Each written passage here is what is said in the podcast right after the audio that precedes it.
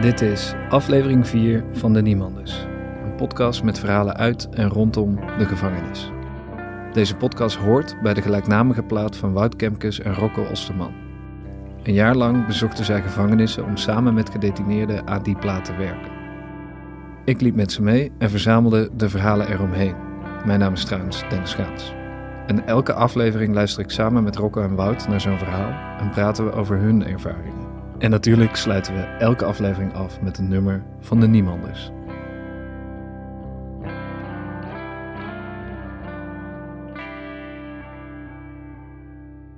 In de vorige aflevering van deze podcast sprak ik met Willem en Karen van de reclassering. De reclassering heeft als taak om zogenaamde recidive, terugval in criminaliteit, te voorkomen. En dat lukt vaak, maar lang niet bij iedereen. Uh, ik denk dat ik alle straffen, als ik ze bij elkaar optel, dan kom ik wel ongeveer op een, dat zal één of twee maanden schelen, op tien jaar uh, detentie. Nou ja, dan tel je wel mee in uh, detentieland, zeg maar. Dit is Edwin. En Edwin heeft dus bij elkaar opgeteld tien jaar in de gevangenis doorgebracht. Dat zijn straffen variërend. Mijn langste straf was twee jaar en vier maanden. En daaromheen zitten er veel straffen van uh, iets meer dan een jaar, één of twee. En een paar direct rond een jaar of iets minder dan een jaar. En ook wel, wel wat maanden hier links en rechts. En dan moet je denken dat die detentietijd is gaan lopen vanaf 2004 tot en met nu. Dus in de laatste 15 à 16 jaar, daarvan heb ik er 10 vastgezeten. Edwin kende dus meermaals wel een terugval in die criminaliteit. En hij heeft ook ideeën over hoe dat komt. Maar eerst was ik benieuwd naar waar het allemaal begon voor Edwin. En daarvoor moeten we naar Bonaire. Daar had ik op een gegeven moment heb ik daarvoor uh, een aantal resorts gewerkt. Onder andere, andere Van de Valk en Divi Resorts. Uiteindelijk ook een eigen zaak daarop gestart. En door een aantal stressfactoren uh, letterlijk de stressfactor 9-11, dat die vliegtuigen uh, de torens invlogen. en ik werkte op een Amerikaans resort. Nou, plus het opzetten van eigen zaak en vakantie in Nederland en wat stress op mijn werk. En dat maakte op een gegeven moment dat ik dacht, wat me al vaak was aangeboden op Bonaire, cocaïne. Dat ik dacht, nou, misschien is het toch wel een keer een goed idee om dat eens uit te gaan proberen. Uh, ik wou dat ik me die vraag nooit had uh, gesteld in mijn hoofd, want dat maakte dat ik het dus echt daadwerkelijk heb gedaan. Op, op Bonaire is het vrij makkelijk te krijgen. Ik ging altijd naar iemand toe die, uh, um, die wiet verkocht. Want drinken en blowen deed ik al in ruime mate. Ik was eigenlijk een sociale verslaafde. Maar toen ik cocaïne had gebruikt, de eerste keer kan ik me nog herinneren dat ik dacht: dit is een heel groot probleem voor mij. Op een gegeven moment komt Edwin terug naar Nederland en hij gaat aan de slag met die verslaving. Dat lukt aardig, vooral omdat hij zich hier helemaal stort op zijn werk. En op een gegeven moment uh, ben ik heel veel gaan werken en dacht van nou, hier red ik het dan wel mee. Ik had het er met één of twee vrienden over en dat was het dan. Schaamte en schuldgevoel zit daar uh, ook vaak aan vastgeplakt. En uiteindelijk uh, ben ik door een persoon die ik tegenkwam in het uitgaansleven ben ik toch weer cocaïne gaan gebruiken. En dat ging uh, al heel snel weer naar dagelijks gebruiken. En dat ging van snuiven, cocaïne snuiven, naar cocaïne roken. Eigenlijk per stom toeval, omdat er niks anders te krijgen was op dat moment. Zo. En ik dacht dat dat een goed idee was. Uh, ja, en, en zo is het gegaan. En vanaf dat moment wordt de verslaving echt een probleem. Ja, zeker. Als je het elke dag gebruikt, dan... Uh, ja, wordt de, de, gewenning die treedt op. Uh, dus je hebt ook steeds meer nodig. En dat is met, uh, op een gegeven moment met alcohol. En uh, nou, ik weet niet of het met alle middelen zo is. Maar ik geloof wel met de meeste middelen. dat de gewenning optreedt en dat je steeds meer nodig hebt. En ja, op een gegeven moment word je er ook helemaal niet meer zoals het in het begin dacht ik inderdaad. De eerste keer, toen reed ik letterlijk met mijn jeep over het strand. En uh, ja, ik voelde me gewoon de, de koning van de wereld. En ik begreep alles en ik snapte alles en alles werd beter en niks was weer moeilijk. Uh, dat gevoel verdwijnt al vrij snel. En dan komen er ook angsten en uh, ja, onprettige gevoelens. Letterlijk heb ik, nou, ik durf wel rustig te zeggen, meer dan tien keer op het randje van de dood gelegen. dat ik echt dacht van nou, nou stopt mijn hart ermee. Dus nee, die prettige kanten die zijn dan echt al heel vlot verdwenen. En wat krijg je er dan voor in de plek? Dat je letterlijk het, een slaaf van het middel wordt. Het lijkt alsof je daar echt geen keus meer in hebt. Daarom heet het ook verslaving. Uh, het, het, de trek van uh, gebruik van het middel is zo groot dat ik ook letterlijk, uh, als ik terugkijk naar periodes in mijn leven dat ik actief in gebruik was, ja, was ik echt, wat mij betreft, niet te vergelijken met de persoon die ik, die ik nuchter en clean ben. Dat is echt gewoon totaal niet te vergelijken. Je, je bent in, toe, tot, tot dingen in staat waar je in je leven volgens mij eigenlijk helemaal niet achter wil komen dat je daartoe in staat bent. Maar Edwin komt er wel achter. In het begin kon ik het allemaal nog betalen. Toen, toen had ik nog geld genoeg. Ik verdiende goed. Ik had een goede baan. En uiteindelijk uh, uh, was het geld op en begon ik uh, op creatieve manieren te denken: ja, hoe kom ik nu aan geld? Nou ja, zo heb ik onder andere een keer een, een bedrijfsinbraak in scène gezet. Dat soort dingen. Zo, dat, daar begon het eigenlijk een beetje. En uiteindelijk uh, ja, ga je ook naar het vlotte en snelle geld. En dan kom je, in mijn geval was dat in ieder geval uh, uit bij inbraken en bij diefstallen, winkeldiefstallen, autodiefstallen. nou ja, dat soort dingen. Oplichting, heling. Ik ben voor al dat soort zaken veroordeeld geweest. En zo verandert hij van iemand met een eigen zaak op Bonaire in een dief en een inbreker. En er moet dan een moment zijn dat je je eerste inbraak pleegt. Hoe voelde dat? Erg uh, schaamtevol en erg onhandig. En tegelijkertijd, uh, ja, ik noem dat de fuck it modus. Daar kom je dan op een gegeven moment in.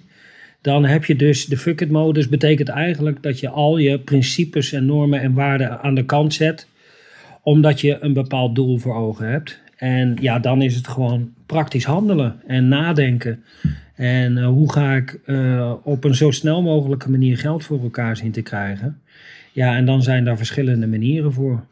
Het waren vaak ook soms toevalligheden die dan in zo'n crimineel circuit op je pad komt. Ik kan me herinneren dat er een keer iemand met een sleutel bij mij kwam. Met de woorden, ja, dit is de sleutel van een heel groot kantoorgebouw. Het is dan een totaal andere wereld waarin Edwin zich inmiddels bevindt. Een schaduwwereld. En die schaduwwereld die bestaat niet los van de onze, maar ligt daar als het ware overheen. Uh, ja, dan kom je, kijk, uh, uh, drugs scoren bij dealers en bij medegebruikers. Dat is natuurlijk de hogeschool voor how to dit en dat. tekst en uitleg, die krijg je vaak gratis. Um, en er wordt zelfs ook een beetje mee opgeschept van ik kan dit en ik kan dat. En, ja, zo heeft iedereen zijn eigen zijn eigen hoekje van expertise. En dat geldt inderdaad ook voor dealers en dat geldt ook voor uh, helers. Maar die zijn vaak vrij snel gevonden hoor. Ik heb wel eens zelfs, en dat vind ik altijd wel een frappant voorbeeld. Uh, toen was ik gereden met een gestolen auto naar uh, Brussel en van Brussel naar Antwerpen. En in Antwerpen kreeg ik het in vrij vlotte tijd om in een winkel vergelijkbaar met de Mediamarkt een aantal van die hele grote, dure, uh, duizenden euro's kostende laptops van Apple te stelen. Maar vervolgens moest ik ze natuurlijk kwijt. En ja, ik was nog nooit in Antwerpen geweest, maar ik liep de allereerste belwinkel in Antwerpen naar binnen waarvan ik dacht van nou, daar zou ik eens misschien eens wat informatie kunnen krijgen. En het was gelijk raak. Ze waren wel wat, wat argwanend en even wat aftastend. Maar binnen een half uur of binnen een uur, als ik me het goed herinner, had ik mijn kook in mijn zak uh, in diezelfde winkel. En dat was de allereerste winkel waar ik binnenliep. Dus ja, je krijgt daar ook, daarmee bedoel ik, je krijgt ook een beetje een gevoel voor of een, een neus voor. Ik kan het niet zo goed uitleggen. Uh, ook, de, uh, ook daar doe je ervaringen op. En ik ben er verre van trots op hoor. Ik ga er ook niet mee lopen pochen of over, van ik heb zo'n zo'n interessant verleden. Ik heb er veel last van. Ik heb er schaamte over. En ik vind het hartstikke vervelend dat het gebeurd is. En vooral ook voor heel veel mensen die ik heb benadeeld. Uh, daarom vind ik ook zeker dat elke dag die ik heb gezeten, dat het terecht is geweest. Tussen de dagen dat hij heeft vastgezeten en zijn verslaving valt een rechte lijn te trekken. Een oorzakelijk verband. Maar het is niet alleen de verslaving aan verdovende middelen.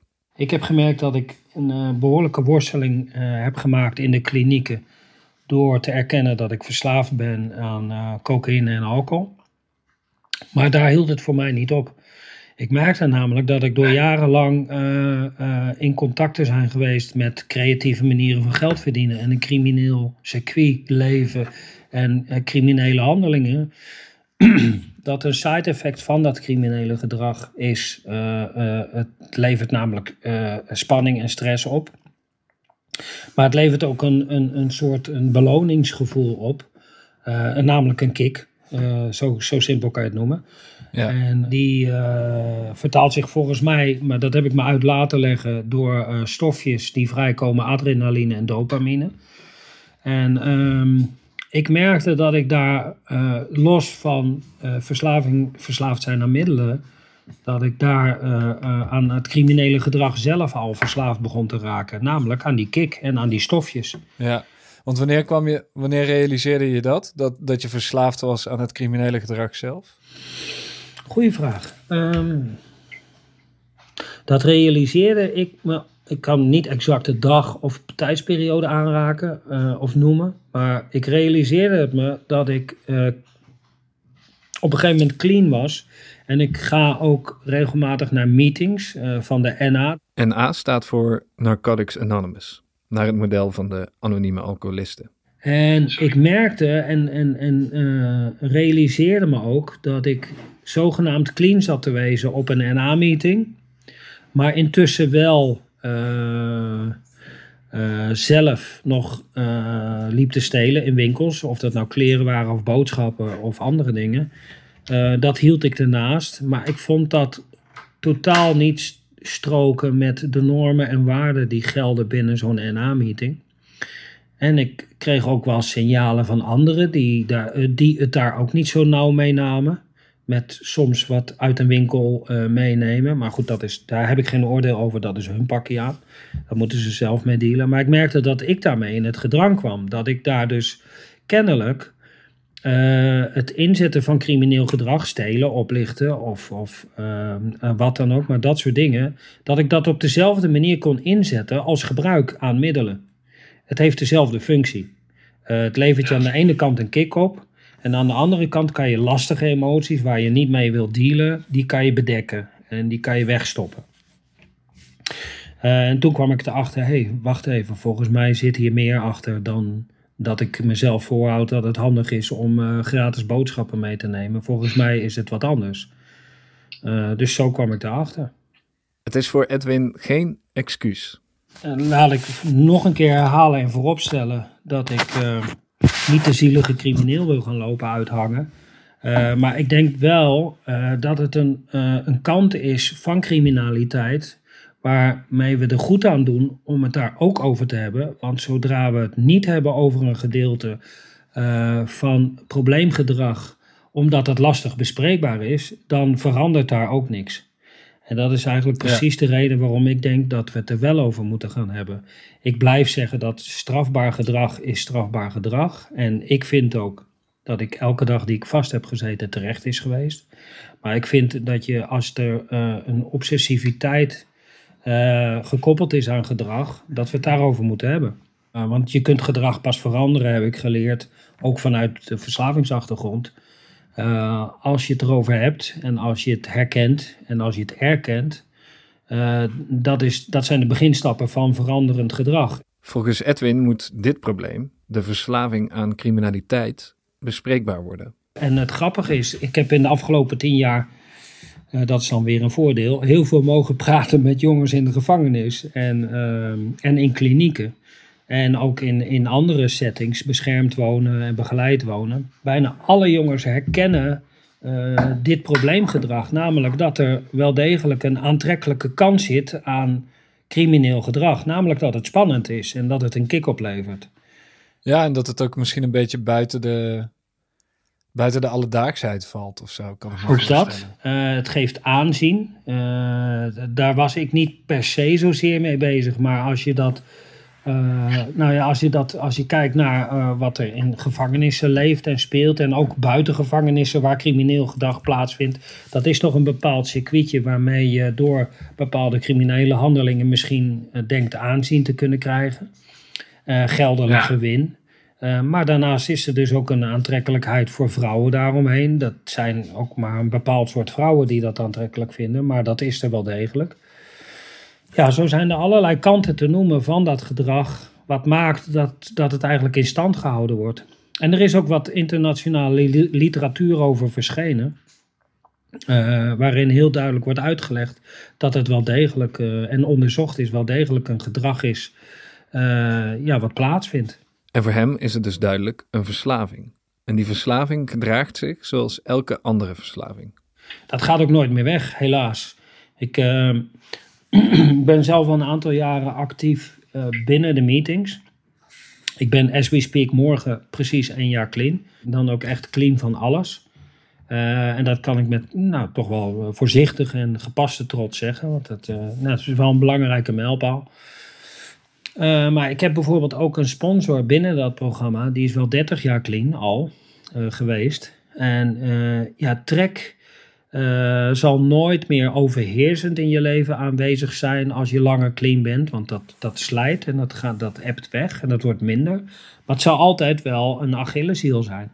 En ook de trek van het criminele gedrag zal altijd een Achilleshiel blijven. Die trek ervaar ik daar ook nog steeds in. Ja, dat is gedrag wat je jezelf hebt aangeleerd in 10, 15 jaar. Het is eigenlijk een, ja, eigenlijk een aangeleerd kunstje. En ik merk nog steeds dat als ik in winkels loop, dat ik scan naar detectiepoortjes en camera's observeer. Of langs fietsen loop en ik zie er eentje met een sleutel in zitten. Ja, ik heb daar denk ik net iets meer oog voor als, als een ander. Uh, ja, zo is het ook bij uh, wat je eh, wel vaak hoort, maar dat heb ik ook, mogelijkheden. Dat er ergens sleutels nog in een auto zitten of zo, of, in een, of een raam open staat ergens. Ja, dat zijn dingen, noem het beroepsdeformatie. Dat, dat zijn dingen die zitten erin en die gaan er niet maar zo weer uit. Ik had er een gewoonte van gemaakt om op een werkdag, noem ik dat maar even gekscherend, dan ging ik, nou, laat ik zeggen, zes, zeven juweliers af. Uh, en ik, ik geef je op een briefje dat van de zes, zeven juweliers, juweliers die ik bezocht, waren er zeker twee waar één of twee vitrines open stonden. Of, of waar de sleutels achter de balie lagen. Ja, dat is gewoon een kunstje. En op een gegeven moment word je daar getraind in, raak je daar getraind in. Dan weet je ook precies waar de sleutels liggen. Van tevoren al, zonder dat ik ooit in die winkel ben geweest, weet ik al waar de sleutels liggen. Althans, grote kans, ik weet het nooit zeker, maar dat, daar raak je in getraind. In getraind en aan verslaafd. En dat gesprek wil Edwin openbreken. Ja, ik heb dat een allereerste keer in een, uh, in een kliniek, forensische kliniek genoemd. Toen merkte ik daar een bepaalde onhandigheid in de reactie van het personeel op. Want ja, uh, er is gelijk vrij vlot altijd een reactie binnen uh, behandelsettings en, en therapeuten van, nou ja, als je trek hebt in, in het plegen van delicten, dan mag je niet meer op vlof en dan moet je maar binnen blijven. Maar daarmee los je het probleem niet op. of ik heb het ook wel eens meegemaakt dat ik het heb toegegeven dat ik het gedrag had, had gepleegd inmiddels weer. En ja, dan wordt de politie gebeld. En op zich is daar wel en niet wat voor te zeggen. Ik denk dat uh, hulpverlening, zeker forensische hulpverlening, maar ook in andere klinieken en we hebben het namelijk over een mate van obsessiviteit binnen een gedragspatroon. En um, je, ook, ook hulpverlening kan daarvoor voor kiezen om daar op verschillende manieren mee om te gaan. En ik denk dat inderdaad dit uh, onderwerp bespreekbaar maken, dat gaat twee kanten op. Namelijk zeg maar de gebruiker dus de, de ex-crimineel die nog trek ervaart in dat gedrag, om die uh, nou in ieder geval te laten herkennen dat dat een onderdeel van zijn uh, probleemgedrag of verslavingsgedrag kan zijn. En zodra die het herkent en we bespreken het, kan die daar in kiezen om dat te veranderen. Maar ook naar hulpverlening toe omdat daar nog steeds uh, vaak onhandig gereageerd uh, wordt op hoe moeten we hier nou eigenlijk mee omgaan? Hoe kunnen we hierin reageren? Welke vrijheid hebben we wel en niet? En nou, dat zijn eigenlijk precies de twee stukken waarvan ik denk dat het goed is om dat in, nou bijvoorbeeld iets van een voorlichting of in, of in modules uit te gaan werken. Wat ik, wat ik nu ook aan het voorbereiden ben, al binnen een organisatie. Gelukkig zijn er heel veel mensen met wie ik in de afgelopen jaren heb gesproken, die er allemaal wel wat voor te zeggen vinden. En die het allemaal een goed idee vinden om, uh, om dit inderdaad wat meer handen en voeten te gaan geven. Ja, want ik vind het best wel heftig om te horen dat je eigenlijk dus ook, ja, forensische hulpverlening of niet, je komt eigenlijk met een hulpvraag, maar die durf je bijna niet meer te stellen, omdat je dan weet, dit betekent, ik word weer opgesloten. Ja, ik word weer opgesloten. Of in ieder geval, ik denk dat, dat strafbaar gedrag moet altijd strafbaar blijven. Dat vind ik, dat is punt 1. Maar uh, ik vind ook dat als de obsessiviteit binnen een bepaald gedrag plaatsvindt, dat, kun, dat is bijvoorbeeld ook met eten of met gokken of met uh, ja, uh, excessief in werk doorslaan. Dat is allemaal te noemen als probleemgedrag. Maar zo is het dus ook met trekkracht en, en hang en zucht naar crimineel gedrag. En daar moeten we het over hebben. Alleen de, de, er ontstaat gelijk een onhandigheid als we het daarover willen hebben met elkaar. En vooral in de hulpverlening. Die voelt zich vaak erg onhandig in, ja, hoe moeten we hier nou op reageren? Moeten we hiermee omgaan? Ik denk dat het goed is inderdaad om te noemen en hardop uit te spreken met elkaar.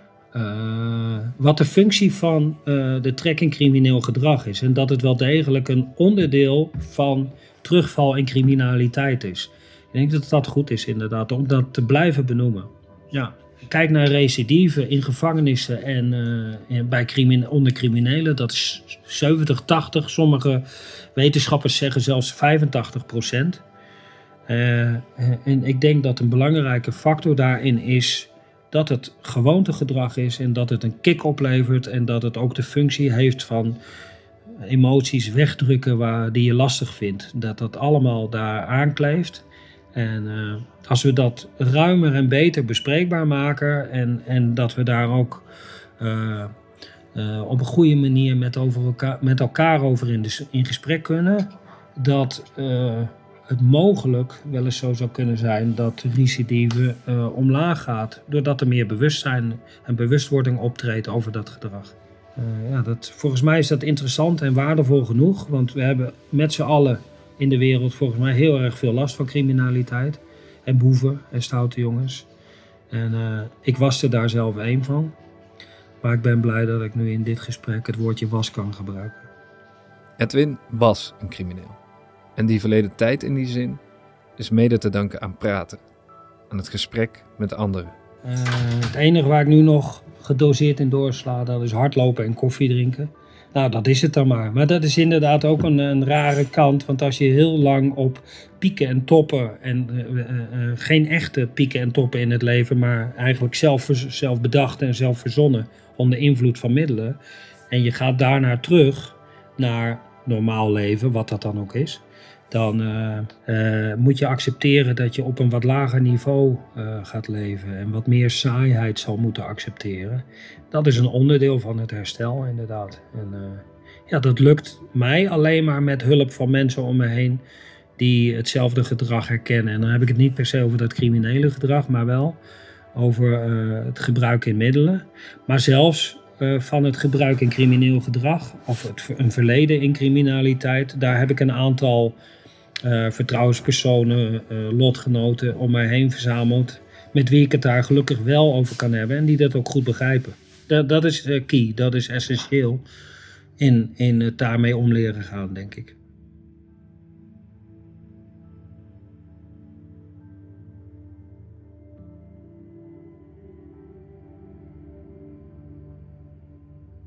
Wat wel interessant is dat we nu iemand hebben die dat geldt voor Ramon natuurlijk ook in, in zekere zin, maar voor Edwin in het bijzonder iemand hebben die jullie gekend hebben, die behoorlijk mee heeft gewerkt aan dit project en nu vrij is. Ja. Ehm, hoe, was, hoe was jullie kennismaking met Edwin? Ja, dat was wel heel grappig. Want we kwamen ehm, in de gevangenis binnenlopen. En hij kwam gelijk, uh, en dan zaten we in zo'n, uh, rondom zo'n tafel. En toen kwam hij gelijk binnen. Ik ken jullie. Ik ken jullie. Wij al zo kijken. Je zag die bewaker ook zo kijken. Als een soort van uh, verloren criminele connectie of zo. Maar toen later in die sessie kwam die, kwam die in één keer op. Ja, ik ben naar uh, Donnerwetter Day geweest. En dat is een festival wat wij altijd met onze band hebben georganiseerd. En uh, dus dat was wel grappig. Hij, uh, hij vond onze muziek al cool. Dus hij kende onze achtergrond ook al een beetje. En ik vond ook wel dat hij een beetje dezelfde manier van... ja, hoe moet je dat zeggen? Een beetje expressie had. Zoals Rocco en ik ook wel een beetje hebben. Want bijvoorbeeld, hij heeft meegeschreven aan dat nummer Kopkino. Nou, dat was eerst een soort ja, bijna een soort hoorspel. Een beetje zo'n free jazz-achtige jam. En hij maakt dan ook geluiden. En dan zei hij, en nog een dag, en nog een dag. En dan zat er een trompetist scheef daarheen te spelen. Dus ja, het was een beetje zo...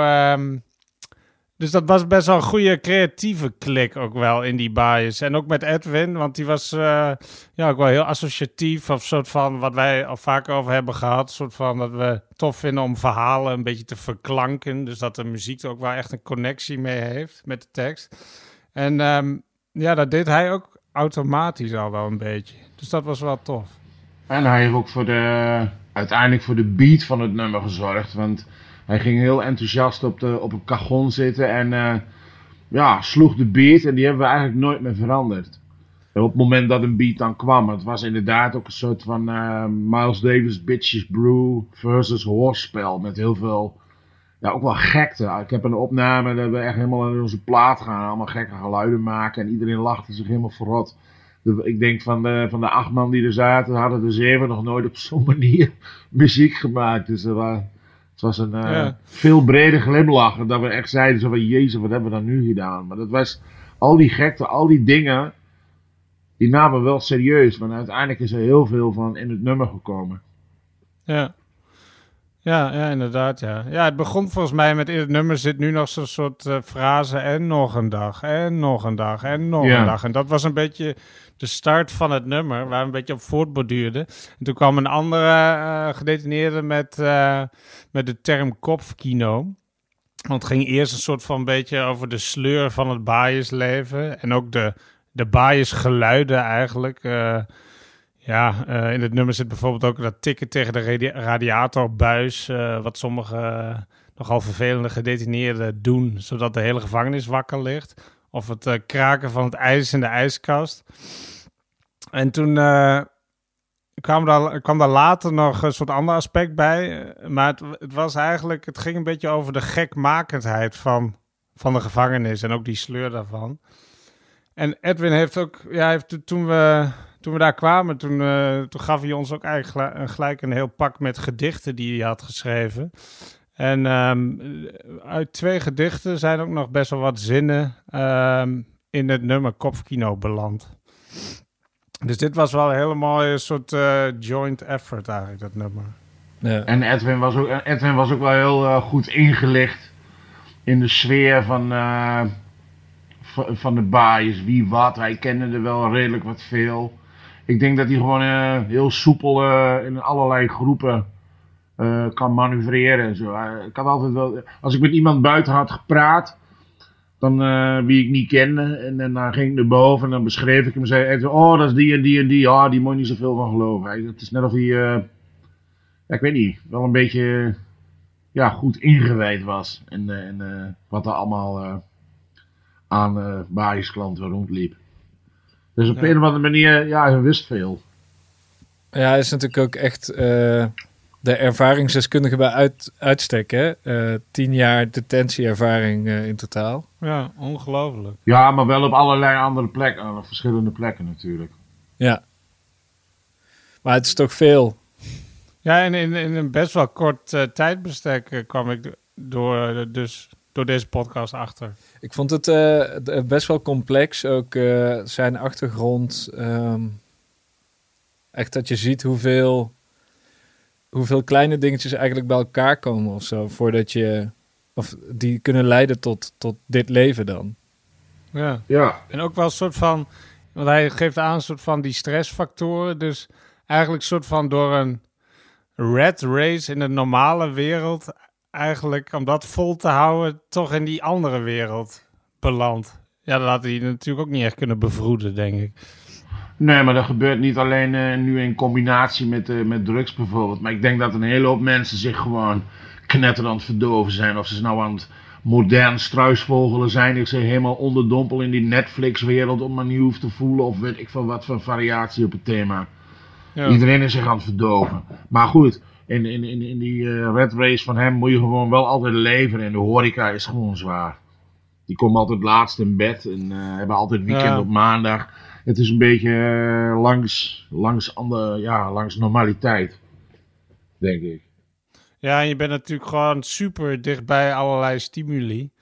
Dus uh, ja. dan is het in die zin ook wel makkelijk gevonden. Ja, en, en, en een barman uh, die, heeft, die moet natuurlijk ook het vermogen hebben om lekker makkelijk te converseren en te praten. En, en zo kwam die ook bijvoorbeeld wel op ons af. Toen uh, in de bar is de eerste keer. Gewoon glimmend, uh, ja, gewoon van plezier al bijna. Super fris, open gezicht. En ja, stapte hij eigenlijk bijna recht op ons af. Zo, die had er wel zin aan, dachten we. dat was mooi.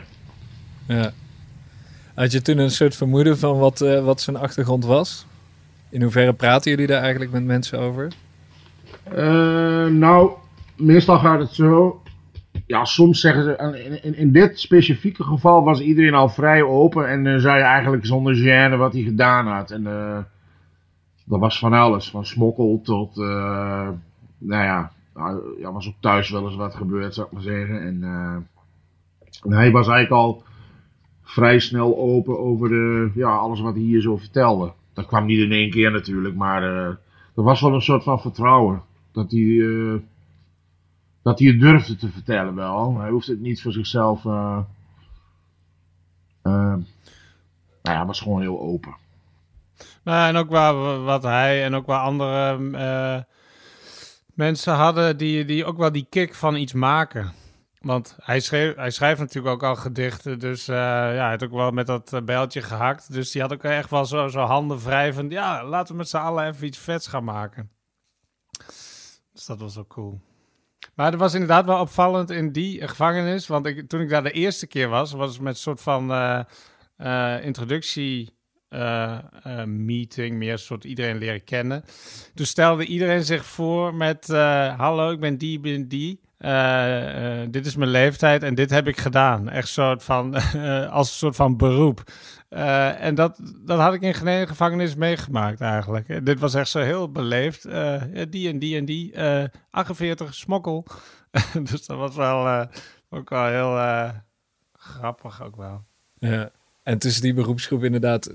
Dat, bij Edwin vertrekt dat dan vanuit de horeca, maar Um, ja, ik weet niet hoe dat voor jullie is en in hoeverre jullie daarop willen ingaan. Maar uh, de, de drugswereld um, staat natuurlijk ook niet heel ver weg van het artiestenbestaan. Nou, nee. ja, maar dat, volgens mij heeft dat uh, ook wel een beetje heel veel mee te maken of je het wil zien. Kijk, het, uh, als je 25 bent of jonger of wat dan ook, dan hoort dat er misschien iets meer bij. Of omdat het ook gewoon bij je leven iets meer bij hoort. Ik, ik, ik bekijk het gewoon zo. Als je na je veertigste nog meent op uh, muziek moeten maken op basis van doop en dat soort dingen, heb je gewoon in mijn ogen een hele hoop niet begrepen. En in deze wereld kan je ook niet uh, gewoon wanprestaties leveren onder invloed van alcohol. En dat wordt helemaal niet meer gepikt. Volgens mij is dat de romantiek van vroeger. Ik bedoel, als ik het wil zien, dan zal ik het heus wel kunnen zien en zou ik het ook wel kunnen krijgen en zo. Maar het heeft alleen maar mee te maken of je ermee bezig bent of niet. Dus ja, ik denk dat... Maar in het verleden dan? Ja, in het verleden was het... Ja, maar toen, toen zag ik het wel, ja. Zeker. Ja, ik ben nooit echt verslaafd geweest, maar, maar ik ben gewoon wel heel nieuwsgierig geweest. Ik heb uh, in mijn brein alle vensters wel opengezet, laat ik het zo zeggen. Ik vond het wel, uh, wel interessant allemaal, maar op een gegeven moment wel... wel uh, ja, dat, dat is niks voor mij om slaaf te zijn van, van iets of iemand. Dat, nee. nee. Dan ben ik liever zelf een slavendrijver en dan een hele lieve. Ik heb er geen zin in. Nee, ik ben inderdaad in die zin een luie verslaafde. Daar waar anderen gewoon uh, hele nachten op zoek gaan en scoren, weet ik van wat, heb ik dit. Ik heb dat nooit gehad. En laat het ook niet groter maken dan het is. Nu lijkt het net zo alsof ik. Maar goed, ik bedoel, het, is, het heeft ook met karakter te maken. Hoe je zie je elkaar. De, ik noem het gewoon, iedereen heeft wel ergens een suikertandje. En uh, als die gewoon aangeboord wordt, of gewoon uh, als je daarmee koud, ja, dan kan er van alles gebeuren. Ja. Je hebt verslavingen in zoveel vormen, joh. Meestal, meestal ga je van de ene verslaving in de volgende als dat er eenmaal in zit. En als dat, het is ook een beetje genetisch bepaald wel. Ja, en het hoeft ook niet zo. Uh, en ik denk in die muzikantenwereld, ja, is het wel heel erg. Maar het, het hoeft natuurlijk ook niet altijd zo ontwrichtend te zijn uh, als bijvoorbeeld bij Edwin of zo. Kijk, als je met je band heel lekker gaat en je speelt vier keer per week bijvoorbeeld. Ja, dan ben, ik was dan wel gewoon vier keer per, per week echt aan, aan het zuipen. En dan daarnaast misschien ook nog wel even naar het café of zo. Ja, dan zou je kunnen zeggen dat je verslaafd bent. Maar ja, het, was, het hoorde ook gewoon een beetje bij. Het was gewoon ook een feestje eigenlijk. Dus ik heb dat ook nooit zo problematisch ervaren. Maar ik denk, ja, als je, als je daar gewoon uh, eh, 30 jaar mee doorgaat, dan, dan, is, dan gaat het wel zijn tol eisen, denk ik. Maar... Ja, maar dit is met alles zo. Als, dit is gewoon onderdeel van een cultuurtje. Dan, kijk, als je met je vrienden op pad bent in een bus en je bent gewoon uh, met z'n allen gewoon aan lachen, gieren, brullen en je hebt lol. Dat is nog heel wat anders dan dat je s'nachts met een half krat bier wezenloos voor je uit zit te staren natuurlijk. Hè? En dat is gewoon ja, nee, dat bedoel ik. Ja, precies. En er zullen er altijd een aantal zijn die dan uh, ja, die macht van die troep, want dan wordt het dan op een gegeven moment, dan wordt het gewoon troep, niet kunnen weerstaan. En dan uh, moet het een soort van leegte opvullen die ze voelen. Die er eigenlijk altijd al was, maar nooit geen aandacht kreeg. Maar door dat extreme wat drank en drugs met je doet, zie je gewoon de contouren. En dan, uh, ja, dan kan je de schrik om het hart slaan. En dan wil je het hebben. Om je weer compleet te voelen. Want dat, dat, dat gevoel krijg je altijd als je van de troep weer af wil. Ja. Dat is moeilijk. Ja, want hij zei, eh, ik vond ook nog wel. Uh, uh, je grijpt inderdaad misschien sneller naar dat soort dingen als je gewoon misschien ook wat eenzamer bent. Want ik vond wat Edwin ook nog wel goed aangaf, inderdaad, van de enige manier hoe ik gewoon ehm, hoe ik dit achter me kan laten is ook met hulp van anderen en met gewoon. Ik neem aan gewoon prettige, toffe, interessante sociale contacten ik denk ook als je dat hebt, ja, dan. Um, dat behoed je misschien ook al wel voor veel. Ja. Ik, ik heb dan zo'n vermoeden dat, dat verslaving best wel een groot deel van de detentie in Nederland uh, mee bepaalt. Ik weet niet hoe jullie dat ervaren hebben. Ja, ik kan me herinneren dat een gedetineerde zei dat, uh, nou, uh, dat is natuurlijk niet op data gebaseerd, maar het zijn uh, ervaring. Nou, ik denk dat wel 75% hier, hier binnen zijn uh, delict uh, onder invloed heeft gepleegd. En nou, ik, ik had het ook dat vermoeden wat jij had, Dennis. Maar dat dacht ik, wow, fucking hell, dat is veel ja, zeg. Ja, het hoorde, dat weet ik nog. Ja. Dus... Nou ja, denk, denk maar na. Ik bedoel, heel, heel veel diefstal en zo is gewoon drugs gerelateerd. En, uh, of gewoon uh, ja, buitensporig geweld, is vaak ook onder invloed. Rood zien, weet ik veel wat. Je kan er zoveel variaties op verzinnen. Het verbaast Het is wel heel veel. Maar van de andere kant wel verbaast het me ook weer niet. Nou ja, het is ook niet voor niks dat bijvoorbeeld... Ja, want bijvoorbeeld toen net die uh, coronamaatregelen, toen was volgens mij in Noord-Frankrijk gingen ze de, verkoop van alcohol stopzetten, omdat het huiselijk geweld zo enorm toenam. Ja, goed, ik bedoel, uh, ja, de grenzen die worden gewoon wat vager. En uh, ja, als je een beetje verdoofd bent, dan denk je ook sneller dat, dat alles kan en je ziet gevaar ook niet meer zo. Dus ik denk dat het wel een heel effectief hulpmiddel bij criminaliteit kan zijn. Ja, vond ik vind het interessant dat je het woord grenzen gebruikt, want um, wat natuurlijk ook in het gesprek met Edwin naar voren komt, dat je op een gegeven moment ben je wel echt in een andere wereld beland, weet je In het begin kon hij het nog zo, was het oké en kon hij zijn werk nog doen, maar dat wordt dan problematisch en dan beland je dus in, in die wereld van die criminaliteit, waarbij je dan weet in welk belhuis in Antwerpen je naar binnen moet uh, lopen om drie MacBooks te helen. Ja. Ik vond dat ook wel. Ik dacht, holy shit, is dat zo makkelijk? Of gaat dat zo? Ja. ja. Net als een goede politieman ook uh, eh, veel op zijn intuïtie vaart, denk ik. Van ja, dit, dit klopt volgens mij niet helemaal. Of dat, dat loopje en eh, dit, eh, die luidt bij elkaar. Dit, ik ga dit eens even onderzoeken.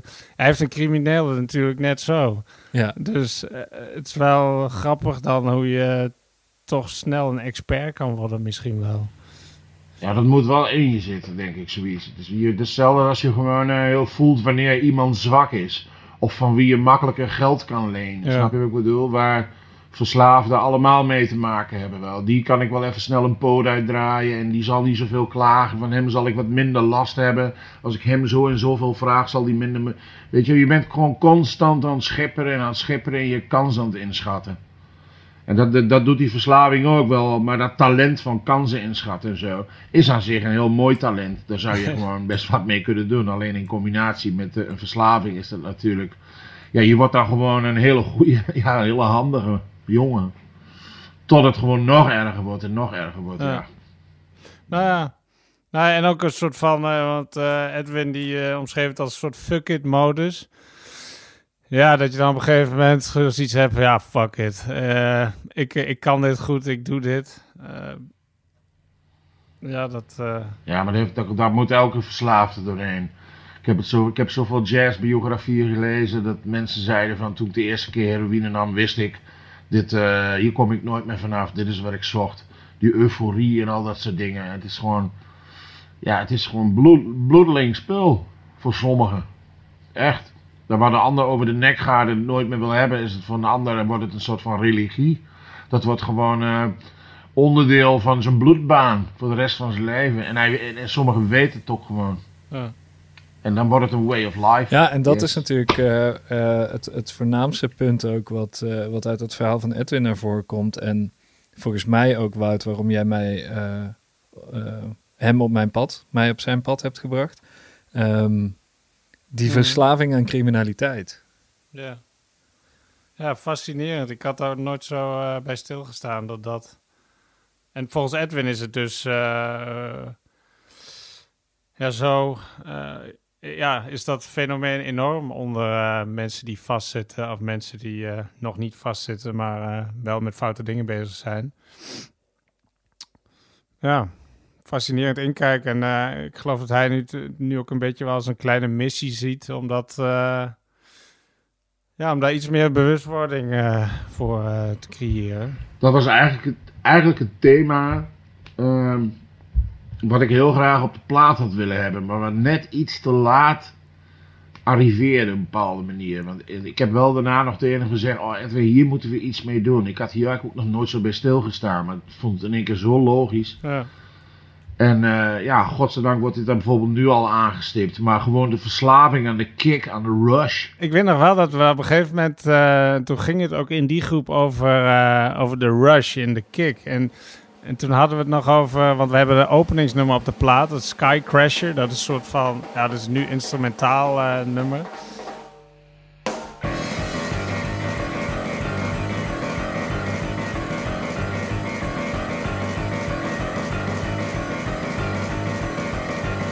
Maar soort van net voordat je gepakt wordt. En toen, ik, kan me nog wel herinneren dat we met, eh, ook met Edwin toen over hadden van... ehm, ja, het is gewoon ook heel lekker. Soms eh, werd toen gezegd van eh, ja, dat je dan gewoon iets spannends doet. En dus tel, telkens weer een, een stapje verder. Of ik kan me nog herinneren dat die jongen waar we in de vorige podcast over spraken ook zeiden van, zei van ja, telkens... ehm, het gaf er ook wel een kick als ik bijvoorbeeld een pand inging waar... ja, drie eh, vrij heftige jongens eh, eh, zaten en die ik wel even wat afhandig zou maken. En telkens ging ik daar iets verder in. Dus een soort van die, die thrill-seeking, ehm, ja, toch steeds, en ook daar steeds verder in gaan. Dat is eigenlijk een beetje, ja, niet helemaal in tekst gelukt, maar dat is wel een beetje Sky Crasher, muzikaal gezien dan.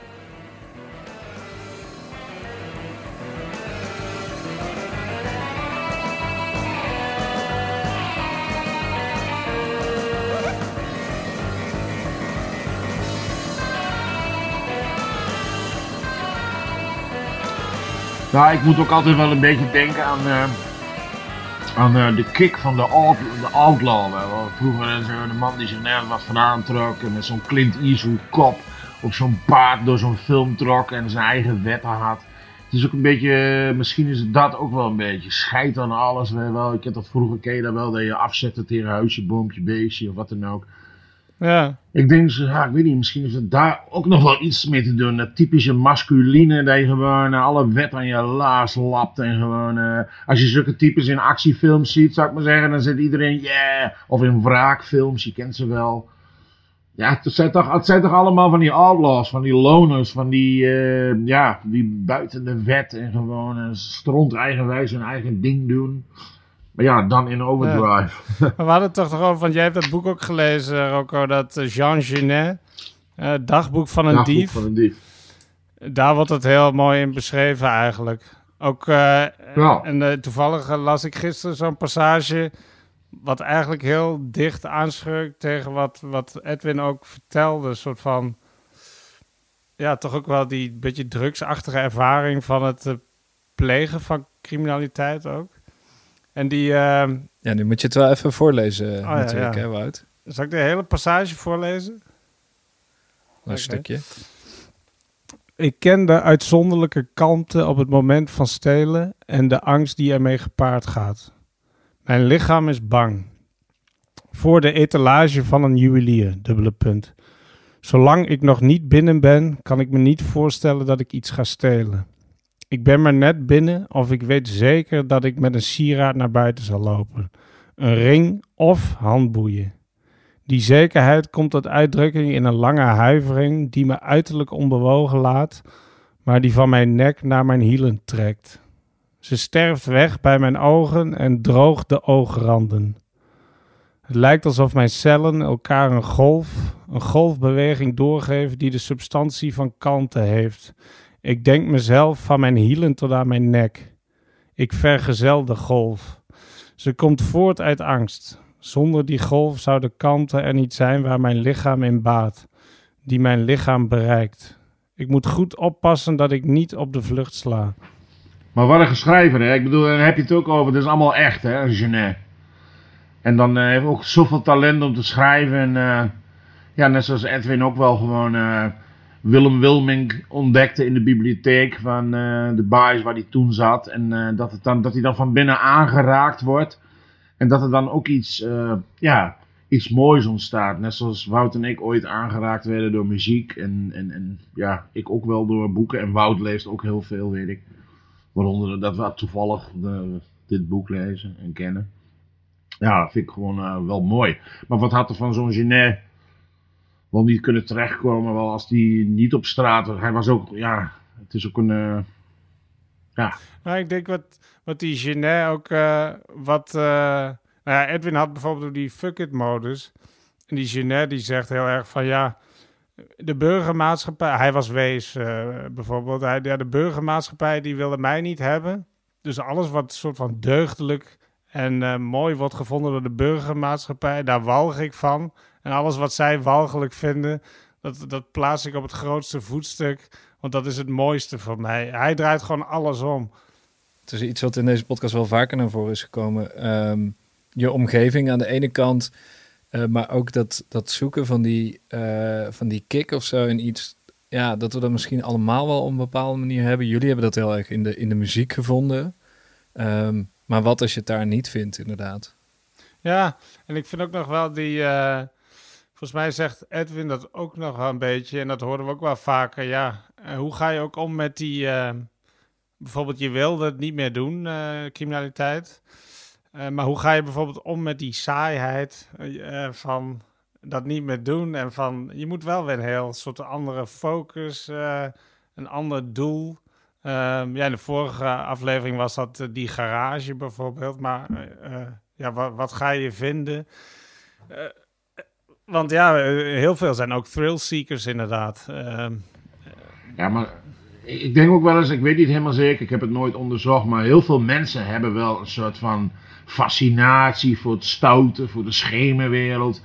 Hoe je misschien als uh, puber keek naar de Red Light District, daar gebeurden allemaal dingen. En wel, daar zit een soort van het is een soort van magisch uh, magnetisme of zo. Je wordt, en, en, en het overkomt je en je vraagt je af van, huh?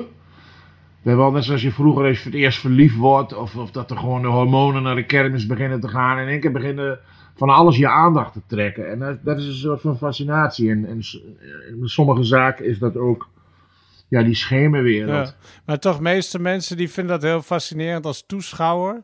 Maar zullen ze zelf nooit, uh, wil daar nooit... Bijvoorbeeld sommige mensen zijn heel erg gefascineerd door geweld. Maar zouden nooit zelf iemand uh, te lijf gaan of zo. De meeste mensen die blijven toch liever toeschouwer, denk ik.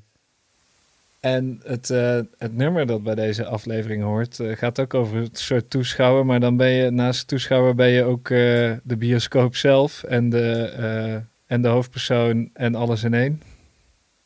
We hadden het in het begin al kort even erover. Kopfkino.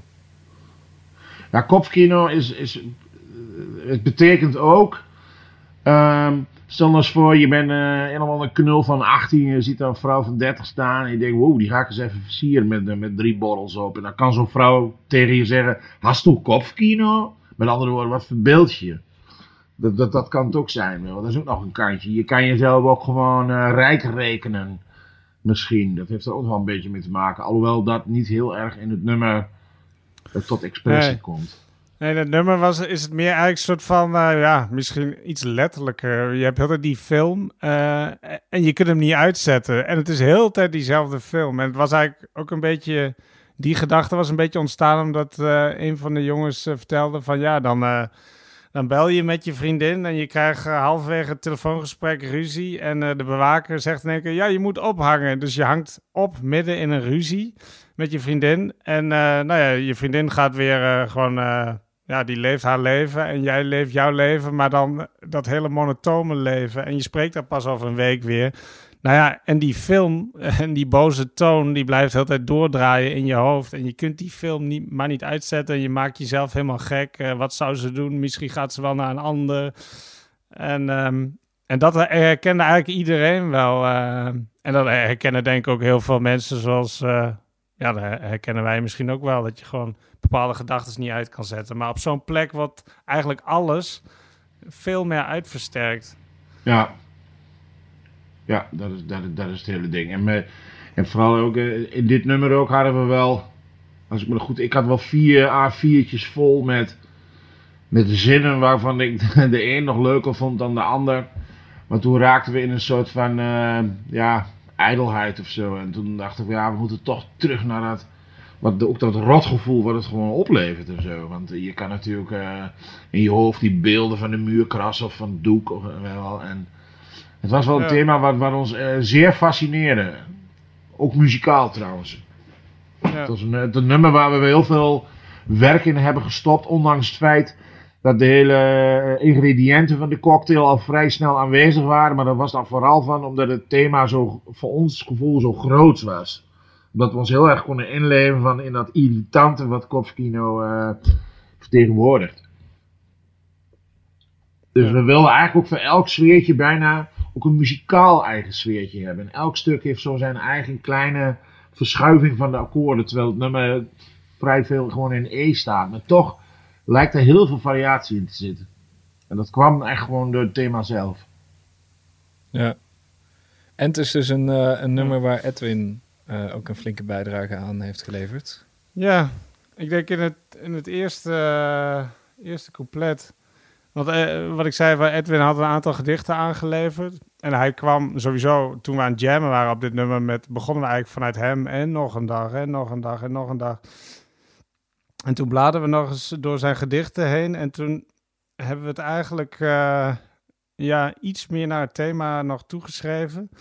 Maar ik denk, ja, het eerste couplet, dat is... Uh, ja, dat zit heel veel van Edwin in. Uh, van het sukt me levenloos en het voelt eindeloos. Ik draai me rondjes in die betonnen tyfusdoos. Het heeft ons bij de ballen, met z'n allen alleen. We rijgen de dagen als doffe kralen aaneen. En nog een dag, en nog een dag. Ja, dat zegt, uh, zegt Edwin.